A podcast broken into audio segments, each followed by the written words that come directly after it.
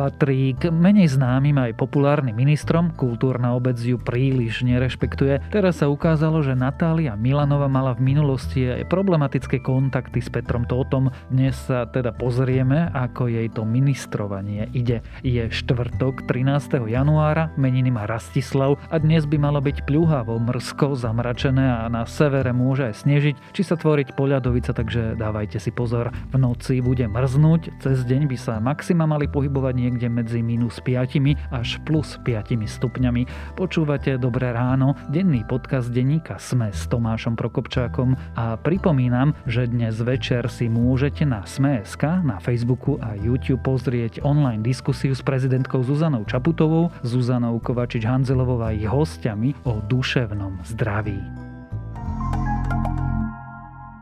Dobrá správa na dnes. Bratislavské mestské lesy sa tešia z nového prírastku. Na brehy potoka Vidrica v rekreačnej oblasti Železná studnička sa totiž vrátila Vidra riečna. Stretnúť ju vo voľnej prírode môžete len veľmi zriedkavo. Potok tak po dlhej dobe získal späť staronového obyvateľa, ktorého meno nesie už viac ako 600 rokov. A nie je to jediný chránený druh, ktorý by ste tu mohli nájsť. Žije tu aj jeden z najvzácnejších živočíchov na Slovensku – rak riavový, náš najmenší rak. A to bola dobrá správa na dnes. Dobré správy na každý deň vám prináša Slovenská sporiteľňa. Aj vy môžete investovať do lepšej budúcnosti. Budúcnosť je vaša.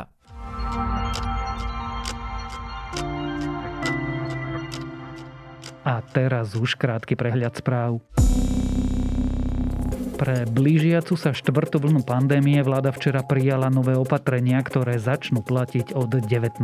januára. Dve dávky očkovania už nebudú stačiť na prístup na všetky miesta, napríklad do fitness centra budú potrebné tri dávky. Aké pravidlá platia a aký režim kde bude, sme pre vás písali v prehľadnom článku s otázkami a odpovediami, ktorý nájdete na webe Denníka Sme. Vláda schválila s pripomienkami obranu dohodu so Spojenými štátmi. Dokument musí ešte odobriť Národná rada a ratifikovať ho prezidentka. Zmluva by mala platiť 10 rokov. Európska lieková agentúra si nemyslí, že plošné očkovanie štvrtou a ďalšími dávkami vakcín každých pár mesiacov je dlhodobo udržateľná stratégia. Skôr je za preočkovanie na každú jeseň, rovnako ako sa očkuje proti chrípke. Podobne ako Svetová zdravotnícka organizácia tvrdí, že COVID sa môže vďaka variantu Omikron stať trvalo vyskytujúcim sa ochorením a ľudstvo sa s ním musí naučiť žiť. Kazachstane už pre nepokoje zadržali viac ako 12 tisíc ľudí. Tie začali potom, ako prúdko v krajine narastli ceny pohonných látok, no boli výsledkom dlhodobej nespokojnosti so situáciou v krajine. Ruskom vedení zahraniční vojaci by sa z Kazachstanu mali začať stiahovať už tento týždeň.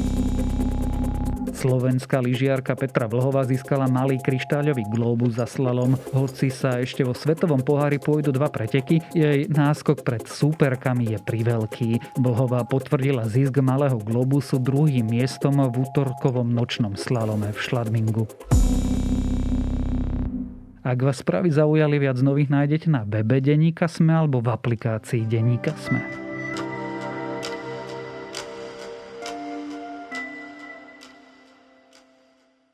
Búri sa proti nej odborná verejnosť, teraz sa ukázala aj jej problematická minulosť. Ministerka kultúry Natalia Milanová dlhodobo patrí k najmenej viditeľným ministrom tejto vlády. Kultúrna obec ju nikdy tak úplne neprijala a vyčítala jej, že sa jej nevie zastať. Ako rezort vedie, či sa rozpráva o jej konci a prečo vlastne sa dnes budem pýtať reportérov denníka SME Kristýny Braxatorovej a Romana Cuprika. Ide o ukradnutú komunikáciu z roku 2012, to znamená spred desiatich rokov, kedy som Petra Tota spoznala ako svojho pracovného kolegu a osobne som netušila nejaké prepojenia na odsudeného Mariana Kočnera.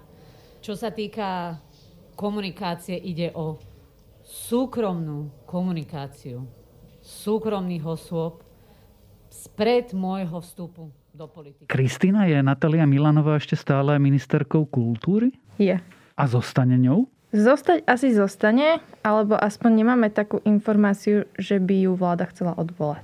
Pýtam sa preto, že Milanova zatajila, aký vplyv na ňu v minulosti mal Peter Todd, čo je bývalý novinár, bývalý tajný a spolupracovník Mariana Kočnera Román. Čo sa stalo? Denník Nový čas ako prvý eh, zverejnil informáciu, že sa k nemu dostala mailová komunikácia z roku 2012 a 2016 to bolo v čase, keď e, Milanova nepracovala alebo nebola ešte v strane Oľano, až vlastne v tom roku 2016 sa dostala do parlamentu na kandidátke tejto strany. Čiže väčšinou tá komunikácia pochádza ešte spred jej pôsobenia v tej strane. A v tej komunikácii sa v podstate ukazuje, že Peter Todt mal na ňu celkom významný vplyv radil jej e, jednak s blogmi, ktoré publikovala, ktoré boli kritické aj voči nominantom tejto vlády, napríklad voči Danielovi Lipšicovi. A takisto, že mm, jej radil napríklad v politických otázkach. Napríklad jej hovoril, že by si mala vybrať nejakú svoju tému, ktorej by sa do budúcna venovala, lebo ona ako učiteľka pôvodom ešte v tom čase nebola zjavne nejako politicky vyprofilovaná. Takže ak má niekto záujem hrabať sa v tejto komunikácii, nech sa páči. Ďakujem za mňa. Prečo to urobila? Prečo niekto vôbec ide za človekom s povesťou Petra Tóta, aby mu no, čokoľvek pomáhal robiť? No, no, ťažko povedať, či ona za ním išla. Zatiaľ podľa tých dostupných informácií to bolo tak, že Peter Todt bol akýmsi mediálnym spolupracovníkom strany 99%, za ktorú kandidovala aj Milanová a on viacerým predstaviteľom tejto strany, vrátane Milanovej, pomáhal nejak, jednak aj s tými blogmi a jednak tak akože im robil nejaké PR alebo skôr také doučovanie z úzadia. Konkrétne z komunikácie týchto dvoch ale vyplýva, že mali spolu aj nejaký bližší vzťah ale teda e, nemáme informácie, že by ona si ho vyslovene pôvodne vybrala. Ona keď dostala túto otázku prvýkrát, tak povedala, že sa pracovne stretli na nejakom obede v rámci asi nejakej širšej komunikácie e, v tej strane 99%. Tá strana sa nedostala do parlamentu, ona mala také zvláštne pozadie, nie? Tak e, to bolo celkom taká zvláštna strana, ktorá na rýchlu ako keby že vznikla nemala ani veľmi jasný nejaký program, iba sa snažila nahnať čo najviac nejakých známejších tvári, ktorí by boli ochotní niečo povedať pred kameru a veľmi rýchlo to aj skončilo. Čiže bola to taká no, krátka, bezvýznamná epizódka v tej, tej našej politike. Ona dokonca v tej konverzácii s Petrom Totom nazýva Igora Matoviča šašom. Čo je na tom zaujímavé je, že, že ona ho nazýva až v čase, keď sa na Matovičovej kandidátke dostala do parlamentu, tak potom hovorí, že tak teda akože ide tam, už je v tej veľkej politike a že že Slovensko vždy bude potrebovať šašov, ako je Matovič. Čo na to Matovič, čo na to vlastne volá? No? Matovič nám dal len krátku reakciu, ktorá znie, citujem, prehrabávanie sa v súkromnej komunikácii súkromnej osoby rád prenechám najväčším slovenským moralistom. Takže nechám na poslucháčoch, nech si o tom urobia názor sami. A ostatný voľano? Tam nikomu neprekáža, že ministerka má takéto kontakty? Vyzerá to tak, že oni to hodnotia ako takú mladickú nerozvážnosť. Úprimne vám poviem, e, nevidel som vysvetlenia e, nad rámec toho, že pôsobili spolu v 99% niekedy v rokoch 2013 či kedy po druhé, zo zásady nečítam eh, kaďakú uniknutú súkromnú eh, korešpondenciu. Dostal som e-mail a ja ani som si ho neprečítal, príde mi to absurdné, aby som to robil. Ja Natálii osobne dôverujem, eh, nedala mi ani jeden dôvod za obdobie, odkedy sa poznám, aby som pochyboval o jej úprimnosti. Ja v tom ale vidím väčší problém a na to sme aj upozornili v našom denníku, že ona vlastne už bola raz konfrontovaná s týmito vecami, aj keď nebola známa tá komunikácia a ona ten vplyv toho zatajila. A buďme láskaví, povedzme, že neklamala, alebo nech, nenazvime to, že rovno akože otvorene tvrdo klamala, ale nazvime to tak, že ne, neprezradila úplne celú tú šírku toho vzťahu, ktoré, ktorú z tohoto mala. Je tento vzťah z minulosti diskvalifikujúci pre človeka na to, aby vykonával exekutívnu funkciu? To je ťažko povedať, pretože treba uh, si pripomenúť, že v tom čase, keď uh, ona s Totom komunikovala, tak Tot nemal tie kauzy, ktoré má teraz. Ono sa tu práve vtedy preklopilo, keď sa vlastne do parlamentu dostalo Olano v roku 2016. Tot uh, začal akurát v tom istom roku užšiu spoluprácu s Marianom Kočnerom a o tom Milanova naozaj že logicky nemohla vedieť. To je minulosť. Aká je ona ministerka kultúry? Tichá, to znamená čo? Že ju veľmi nevidieť, keď si to porovnáš s ostatnými ministrami a ministerkami. My sme s ňou vlastne robili aj v lete jeden rozhovor. Ona povedala, že ona ani nechce až tak, aby ju bolo vidieť, že má vidieť po nej jej prácu. To by platilo, ak by sme tú prácu videli. Vidíme jej prácu? občas ju vidíme. Teraz napríklad sme videli, že prišla na vládu s novými opatreniami pre kultúru. Tie prešli. Po týždni sa tam zväčšila aj kapacita. Nechcem od teba, aby si hodnotila jej prácu, ale ako to vníma vlastne tá kultúrna obec. Ako si ľudia z prostredia divadla, hudby, literatúry všímajú alebo nevšímajú túto ministerku? Celkovo to hodnotiť nechcem, ale minimálne teda z posledných týždňov tam vidíme, ja som sa bavila aj s viacerými hercami, herečkami, že ako oni vnímajú minimálne tieto opatrenia koronové. A tam im napríklad chýba trochu taká predvídateľnosť, alebo to, že by si umelcov ministerka zastala, keďže kto iný, keď nie ona. A teda trochu od nej čakali také ráznejšie presadzovanie ich potrieb. Myslím tým, že po dvoch rokoch v pandémii požiadali umelci ministerku o to, aby sa zastala o väčšie otváranie v kultúre, alebo teda o taký férovejší prístup k otváraniu v kultúre v porovnaní s ostatnými prevádzkami, ako napríklad nákupnými centrami alebo podobne.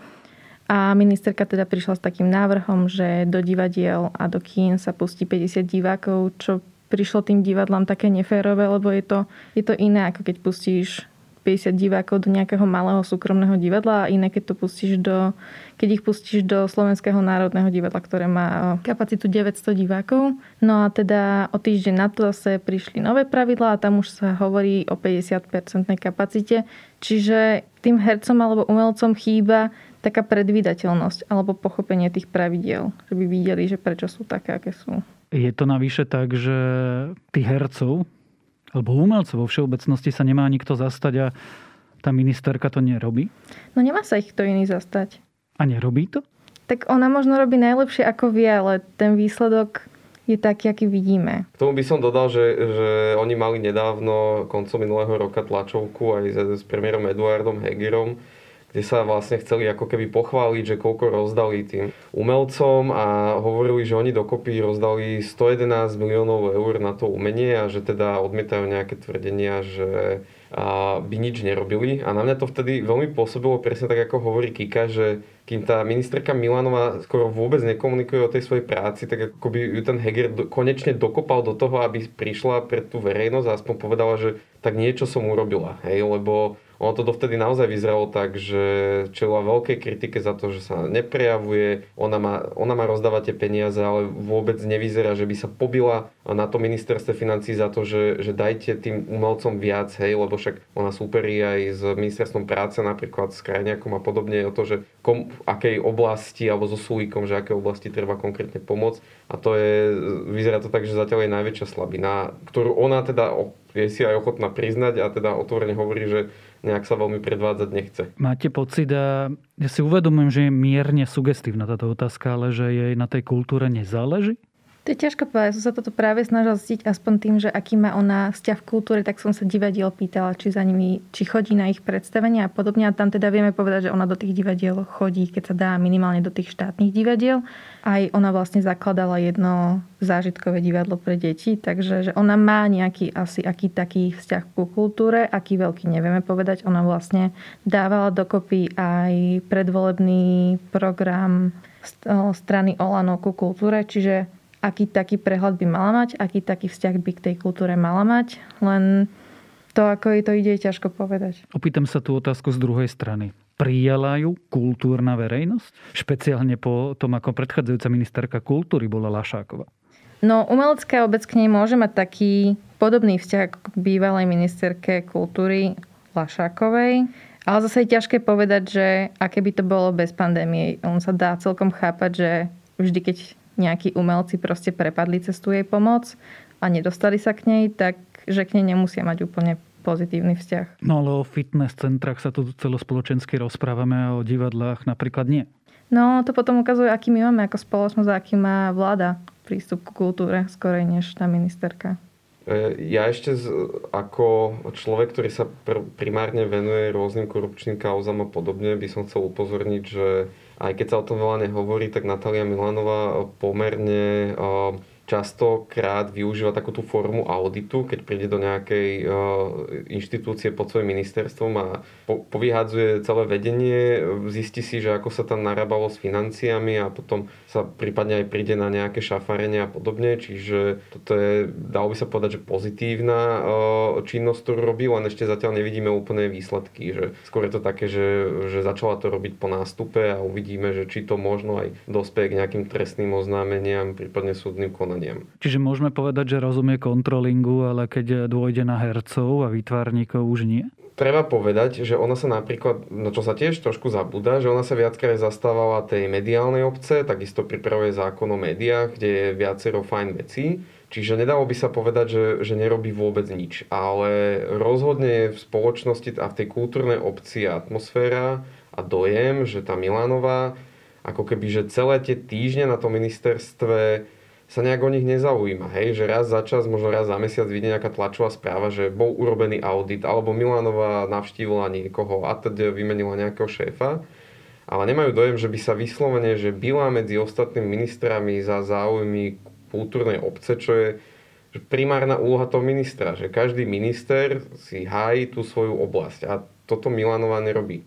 Kristina, ty si to už naznačila, je to povahová vlastnosť, že ona nemá v sebe tú ako keby dravosť vybojovať tie prostriedky pre ten svoj rezort? No ona možno fakt nie je ten typ, že čo by buchol po stole. Možno sme to zatiaľ iba ešte nevideli. Pekným príkladom toho, o čom sa bavíme, bolo presne ten počet tých uh, účinkujúcich na kultúrnych podujatiach, o ktorých hovorila Kika, že keď sa to stalo, tak Milanová namiesto toho, aby povedala, že veľmi som sa snažila, aby viacero ľudí bolo na tých kultúrnych podujatiach, tak vzhľadom na to, že aká je dohoda v koalícii a čo hovoria odborníci, tak sme museli tam nechať tých 50 ľudí tak ona len oznámila, že po rokovaní sa, sme sa dohodli na tom, že bude 50 ľudí na kultúrnych podujatiach bodka, konec. Taký mala približne status na Facebooku. A síce ministerstvo kultúry neskôr akože k tomu dodalo, že sme sa snažili vybojovať viacej, ale to Milanova nepovedala, čo je akože nechcem nejako byť PR alebo marketingovým poradcom, ale to je podľa pre ministra, že, že akože chyba, veľká chyba. Akože minister vždy má vystupovať tak, že sa bije za tých za tých svojich umelcov. No. A objektívne sa jej dá vyčítať aj to, že keď ju tí umelci oslovili, takže ona s nimi nekomunikuje. Viacerí jej teraz posielali e-maily v takej tej forme, ktorú tak spoločne nejako naformulovali a potom preposielali a ona im proste na tie, na tie e-maily neodpoveda, tak to tiež ukazuje nejaký ten vzťah k ním. Keď hovoríte o zlých aj dobrých vlastnostiach, ktoré má, musím sa opýtať, kryjúdime jej?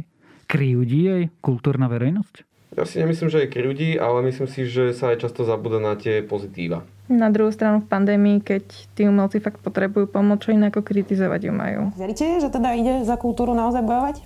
Ja aj stále verím, akože ja si myslím, že ona nechce zlé, aspoň moja naivná mladickosť si to stále myslí, že to nerobí so zlým úmyslom, proste asi koná najlepšie ako vie. Ako sa ona vlastne stala ministerkou kultúry? Ja, ak si dobre pamätám, tak sa hovoril o dvoch kandidátoch na pozíciu a to bola Natália Milanová a Jan Budaj. Jan Budaj je teraz ministrom životného prostredia a ona je taký relatívne racionálny kandidát, keď zostavovala ten predvolebný program. Ty by si odhadla, že práve ona bude ministerkou kultúry? Ja viem, že už sme koľko, dva roky od toho vzdialení, kedy sa zostavovala vláda, ale ona bola favoritom na ten post? Ja si nepamätám, že by sa niektoré strany úplne bili o ten rezort kultúry, takže si nepamätám úplne, že by som nejako sledovala, že kto bude tá hlavná osobnosť, ktorej sa stane ten zástupca kultúry vo vláde. Takže tak k tomu nejako ona prišla a tak som to aj ja brala. To je inak akože aj veľmi nevďačná pozícia vlastne toho ministra kultúry, lebo nikto do toho nechce nalievať peniaze, ale všetci potom kritizujú toho ministra, že nie sú peniaze. Čiže oni ma neprekopuje, že sa do toho nikto nehrnul.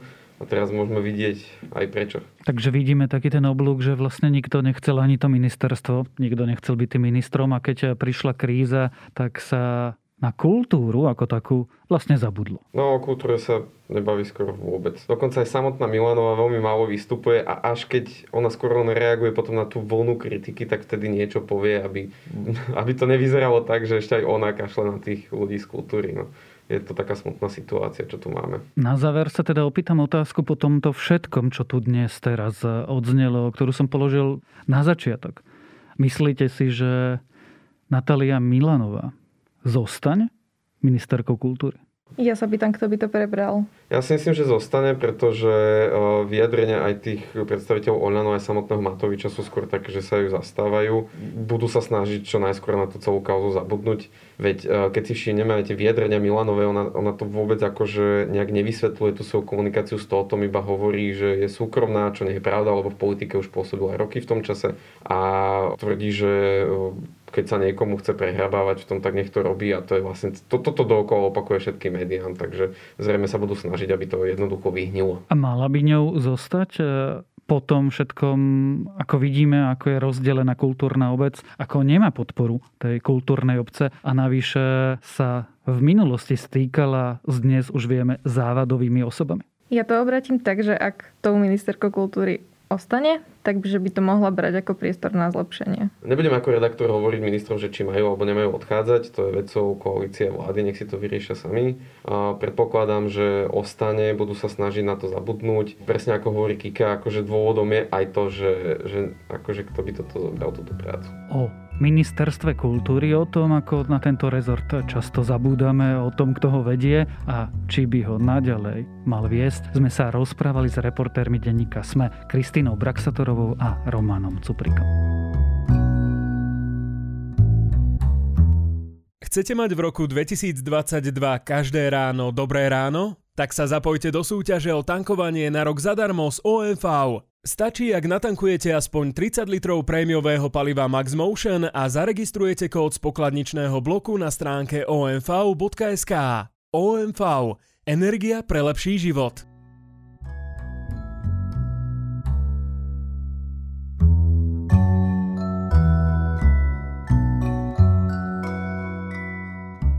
Mojím dnešným odporúčaním je, aby ste si kúpili naše predplatné. Ono to je teda možno skôr prozba, ale aj náš podcast Dobré ráno či mnoho iných projektov vzniklo iba vďaka tomu, že nám ľudia platia digitálne predplatné. Dáva nám to totiž slobodu vymýšľať a skúšať nové veci a nemusíme pri každej z nich hneď premýšľať, či sa oplatia. Výsledkom je lepšia, kvalitnejšia a nezávislá žurnalistika. Navyše práve oslavujeme 29 rokov denníka SME pri tejto príležitosti stojí predplatné len 29 eur. Nájdete ho napríklad na adrese sme.sk lomka oslava. A to je na dnes všetko a ako vždy aj dnes dávajte na seba pozor. Počúvali ste Dobré ráno, denný podcast denníka Sme s Tomášom Prokopčákom a pripomínam, že dnes vychádza aj podcast Ľudskosť, v ktorom bude hosťom Juraj Čokina, podcast Quantum Idei o tom, prečo by mali byť liberáli a konzervatívci viac spojencami ako nepriateľmi i podcast čas Index o druhom pilieri.